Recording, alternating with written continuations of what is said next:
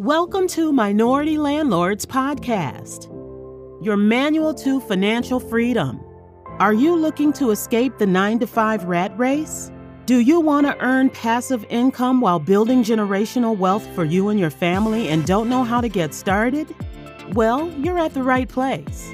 Here at Minority Landlords, we're here to help educate minorities about real estate investing. And now your host, Pepe Amoti. Hey, everyone, it's your host Pepe with the fourteenth episode of Minority Landlords Podcast.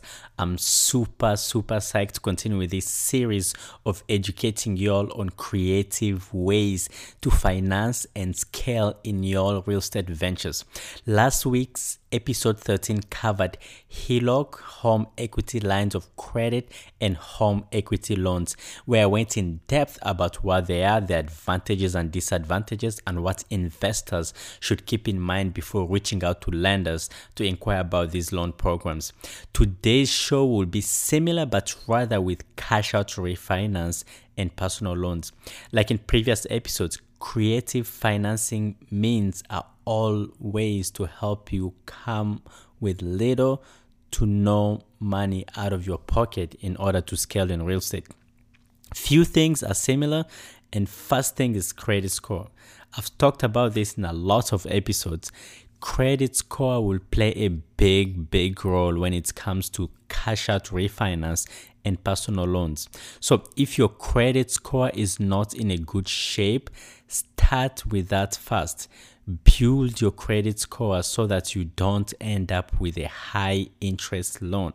So do whatever you gotta do to increase your credit score to a healthy way, at least good of in a very good range.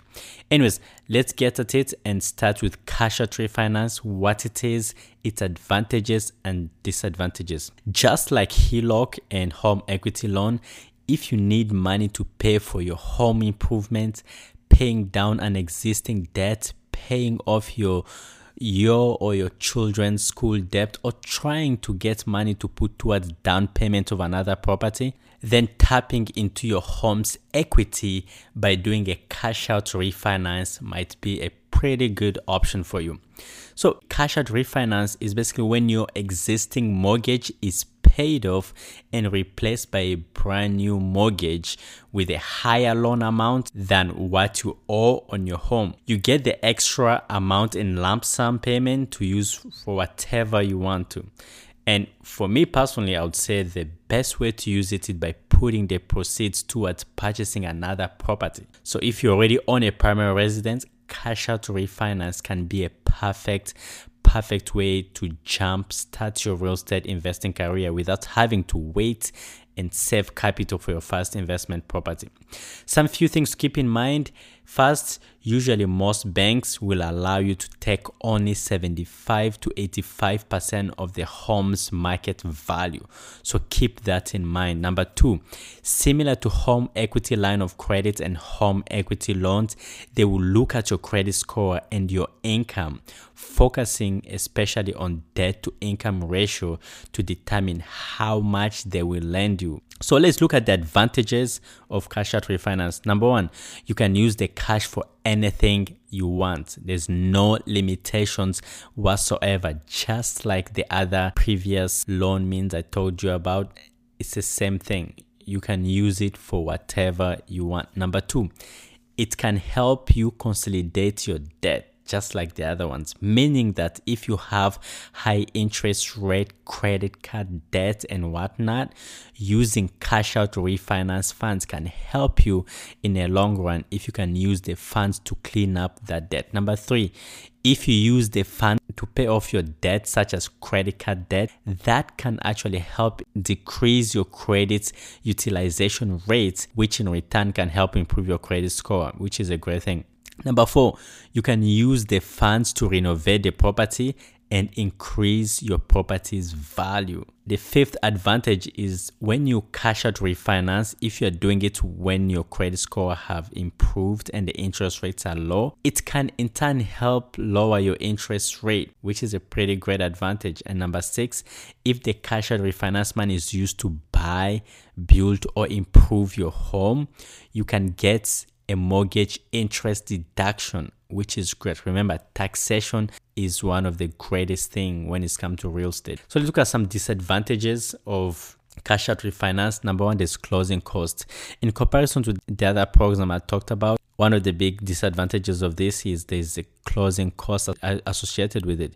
Usually with cash out refinance, you'll end up having to pay between two to five percent in closing costs, which can be a lot of money depending on, on your financial situation. The second disadvantage is if you borrow more than eighty percent of your home's value, you might be required to have a private mortgage insurance, which can end up costing you between zero point five to two point two five percent of the loan amount every year, which can be a lot. The other third disadvantage is the fact that you have a high foreclosure risk. As we know, every mortgage requires your property to be used as a collateral. Well, not every mortgage, but majority of these home equity related mortgages, meaning that if you miss payments, you might be at a risk of losing your property. Actually, not just these home equity related loans, but just every mortgage in general. If you look at it, when you have your property being used as a collateral, the risk of losing your home is there. I mean, it's not a lot, but it's still there. So that's going to be a disadvantage. So now let's talk about personal loans. Personal loans are different in comparison to the home equity lines of credit, home equity loans, and cash out refinance that I've talked about so far. What distinguishes a lot from the others is due to the fact that it's not a requirement that they have to be backed by a collateral, though you can still offer your home, vehicle, savings account, or other asset as a collateral so that the loan is secured and you get a lower rate if you choose to, but it's not required. A lot of times it's unsecured loan, but you can secure it with a collateral if you choose to with, with an asset that you have. Apart from that, the other requirements are the same as the others in a sense that the bank does look at some factors such as credit score and debt to income ratio, and you can get that from local banks, credit unions, and major banks. Like I said, try first with credit unions or small local banks. A lot of times their terms are much, much better than these big Wall Street banks and whatnot. So before you even think about personal loans, just like the others, check your credit score first and understand where you stand, because it will affect the process by making it either hard to obtain the loan or make your interest rate much higher. So keep in mind, if you need the money so bad for an emergency or whatever and your credit score is not as good, then you can actually always use a cosigner to help you so that you get a better rate. But again, if you don't need the money so urgently, there is no point of having to use a cosigner for this particular loan type. Once you know where your credit stands, then start shopping and calling different banks. Again, I suggest credit unions and small banks, and ask for their terms, interest rates, and whatever their requirements are. Call as many banks and credit unions that you can. That will help you get the best interest rate and terms rather than just going with the first bank option you find. Now let's look at the advantages and disadvantages of personal loan. Number one, like all the rest, you can use it for anything. The second advantage is the rates can range from three percent to thirty-six percent. It can be good if you are on the lower end of things, and that's why I say credit, credit, credit. If your credit score is bad, don't even think of it unless you are piggy-banking behind a friend or family member that have good credit and they're willing to agree to co-sign with you. As you can see, the rate starting from around three percent, that's not bad. So if you have a pretty decent credit, your rate shouldn't be as high. And obviously, if your credit score is just awful, then you end up finding yourself doing like thirty-six percent, and that would be just ridiculous. If you can do more than ten percent, just don't do it at that point anymore. I, I don't think it would be worth it if you have to get this for more than ten percent interest rate. The third advantage is the borrowing limits are pretty flexible depending on your situation. With this particular product, you can borrow up to more than one hundred thousand dollars, but it all depends again with your financial situation. If you don't have a good source of income and a good collateral asset, don't think it will be as easy to borrow in the one hundred plus, one hundred thousand plus range. Just keep that in mind. The fourth advantage, like I said earlier, there is no need to provide a collateral, which is good because you will not have to risk losing a valuable asset if you end up defaulting on your payment. However, I would recommend, if you have a collateral to provide, definitely, definitely provide that, because it will help you get way, way better rates. The fifth advantage is if you use the funds to pay off your debts, such as credit card debt, that can help decrease your, your credit utilization rate, which in return can help improve your credit score. The sixth, last but not least, you get to have access to a lump sum of cash in a very short period of time, which is great. The process is very easy and there's no crazy complicated documentation process, which is really great. There are people that they get these loans in just a couple of days, they get approved and they have their lump sum cash right away. So it's a really great advantage, the fact that you can access this as soon as possible if you need it for, let's say, for example, you find a deal that you're trying to put those funds towards down payments and whatnot. It's great because you'll get the funds faster. And let's say also if in some unfortunate situation where maybe there's some kind of emergency sickness and whatnot that happens in your life that you need cash really quick and you don't have it, this will be a pretty great thing to look into. Now let's look at some disadvantages of personal loans. Unlike the home loans, there's no tax benefits, but depending on your lending terms, you can check. Sometimes if the money is being used for home renovation and expenses related to your home, there can be tax benefits. Two, the second disadvantage is the interest rates are usually higher in comparison to the home loans. The third disadvantage is that the fees can be pretty high. The origination fee can be anything from one to six percent of the loan amount. So, so make sure you check with your lenders to ensure that you understand their terms and they make sense to you. The fourth disadvantage of personal loans is you are increasing your debt, which can be a liability if you did not put the money in a good use. So make sure that if you take these personal loans out, you are putting that money into good use and you're just not using it for some crazy stuff. The fifth disadvantage is the fixed payment. Instead of a personal loan, I personally feel like it makes more sense to have a credit card, mainly because with credit card, you can take as long as you need to pay the money back. However, with personal loans, the payment is fixed since you have a specific period of time that the loan needs to be paid in full by. The sixth disadvantage of personal loan is, like, most banks also charge prepayment fees if you end up paying it sooner than agreed, which can suck. So check with your lender before you go with them and to ensure that there's no any prepayment fees that they charge if you end up paying it off earlier.